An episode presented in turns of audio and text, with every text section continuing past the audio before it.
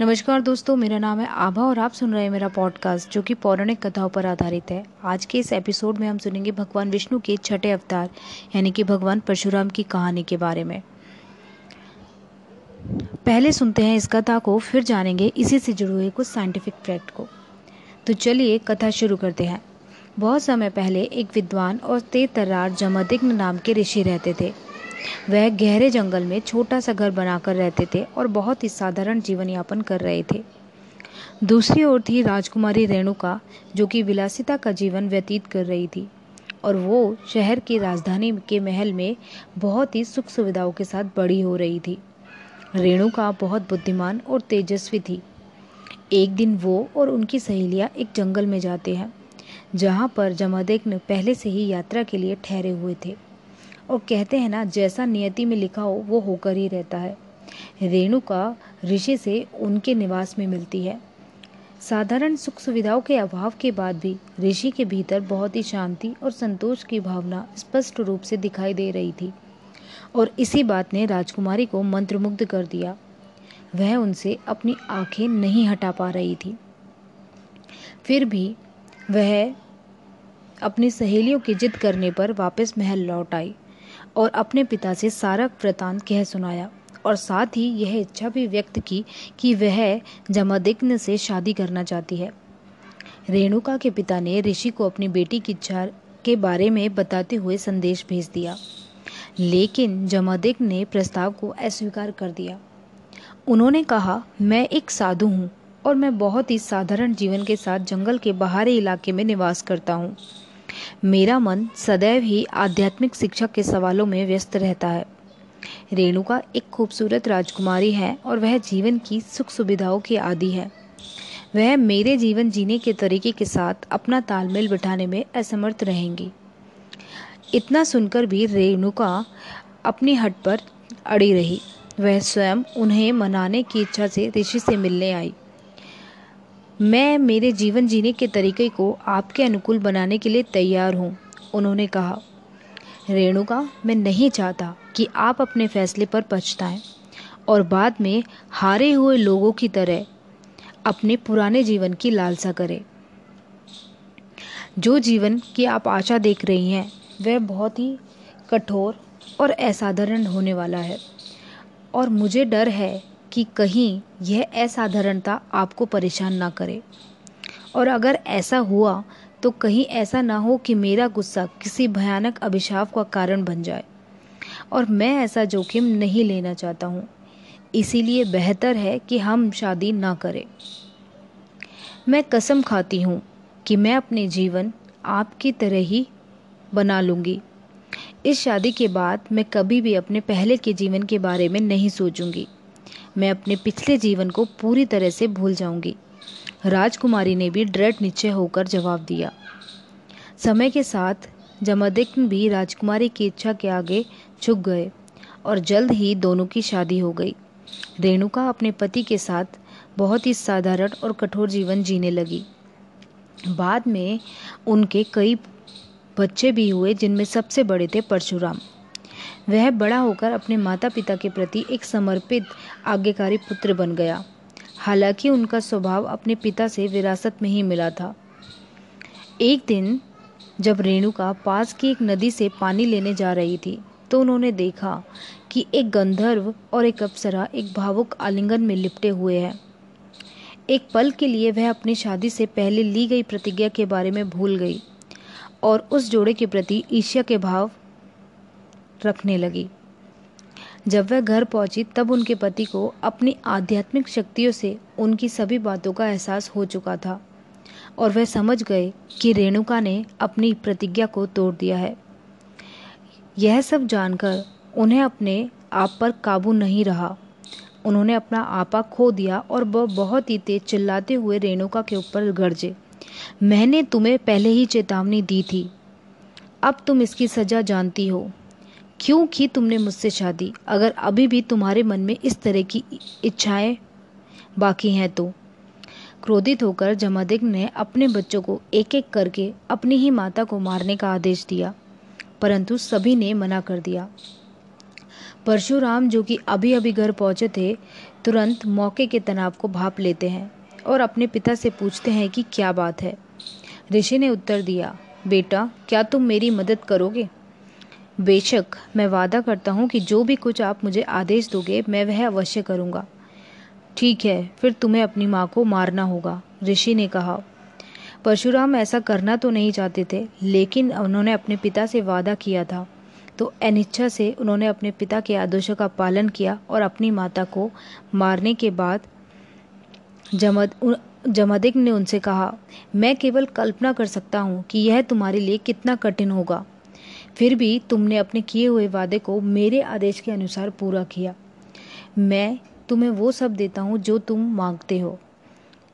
मेरी माँ को वापस ले आइए और इस त्रासदी की याद को उनके दिमाग से मिटा दीजिए। मैं बस इतना ही माँगता हूँ। परशुराम ने बिना कुछ सोचे समझे तुरंत ही उत्तर दिया। ऋषि जमदिग्न मुस्कुराए और रेणुका को फिर से जीवित कर दिया। इसी तरह कई वर्ष बीत गए और एक बार जब जमदिग्न तपस्या कर रहे थे, उसी समय उस भूमि के शासक, यानी कि कार्तवीर्य अर्जुन अर्जुन, जो कि उस समय पूरी भूमि के शासक थे, उनके आश्रम में उनसे मिलने आते हैं। अर्जुन पूरे साम्राज्य में अपने क्रूर स्वभाव के लिए जाने जाते थे।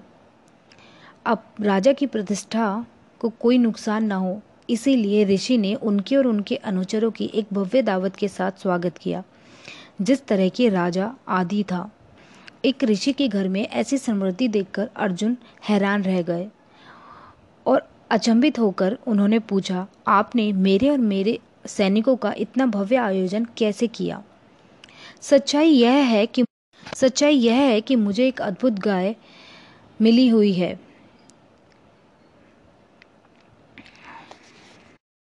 जो कि दिव्य कामधेनु गाय की बेटी है। वह हमें, वह सब कुछ देती है जिसकी हमें आवश्यकता होती है। लेकिन हम हर दिन हमारी ज़रूरतों के लिए उसका उपयोग नहीं करते। एक साधु के रूप में मेरे शिष्य और परिवार एक साधारण जीवन जीते हैं। हमारे पास ना तो कोई संपत्ति है, ना ही हम कुछ संचय करके रखते हैं, और ना ही जब तक आवश्यक नहीं हो कुछ भी खरीदते हैं। फिर भी जब कभी आप जैसे मेहमान मेरे घर पर आते हैं तो मैं नंदनी से आपकी मनोकामना पूर्ण करने के लिए विनती करता हूँ।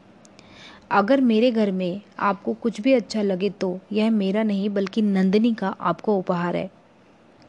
राजा ने कहा, यह तो अद्भुत है। जबकि वो अपने मन में अंदर से ईर्ष्या के भाव से जल रहे थे। मन ही मन सोच रहे थे, इस गाय का मालिक तो मुझे होना चाहिए। यह गाय इस कुटिया में क्या कर रही है? अगर इस तरह की गाय मेरे साथ रहेगी तो युद्ध के समय हमारी सेना के लिए बहुत ही ज़्यादा सहायक होगी। अर्जुन ऋषि की ओर मुड़े और पूछा, क्या आप मुझे नंदनी दे सकते हैं? बदले में आप चाहे जो भी मुझसे मांग लीजिए. जमादिक ने नए में सिर हिला दिया।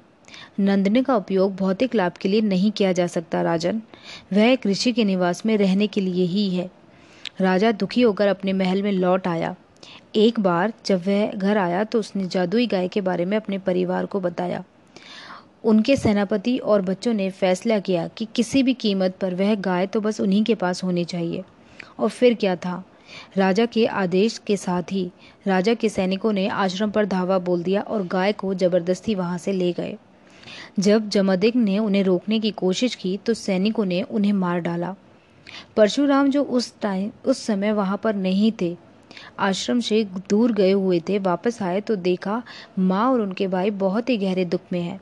और जब उन्हें पता चला कि क्या हुआ है तो उन्होंने अपने पिता की मृत्यु के बदले अपनी शक्तिशाली कुल्हाड़ी से कार्तिवीर अर्जुन को मारने की कसम खाई।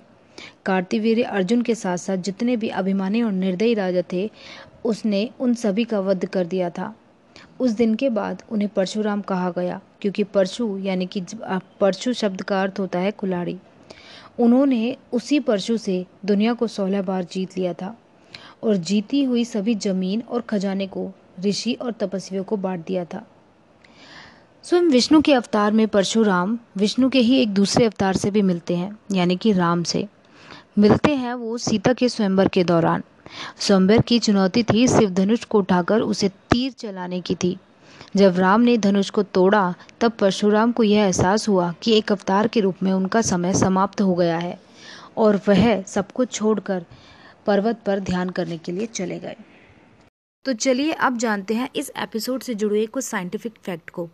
अपने छठे अवतार में भगवान विष्णु ने परशुराम का अवतार लेकर धरती से समस्त क्षत्रियों का वध कर उनके पूरे वंश को समाप्त कर दिया था। डॉर्वन के सिद्धांत के अनुसार अब तक मनुष्य पूर्ण रूप से विकसित हो चुका था, परंतु उनके रहने का तरीका भिन्न था। वह जंगलों में वास करते थे और गुफाओं में रहते थे। पत्थर तथा लकड़ियों के हथियारों से युद्ध करते थे और ठीक वैसे ही जैसे परशुराम किया करते थे।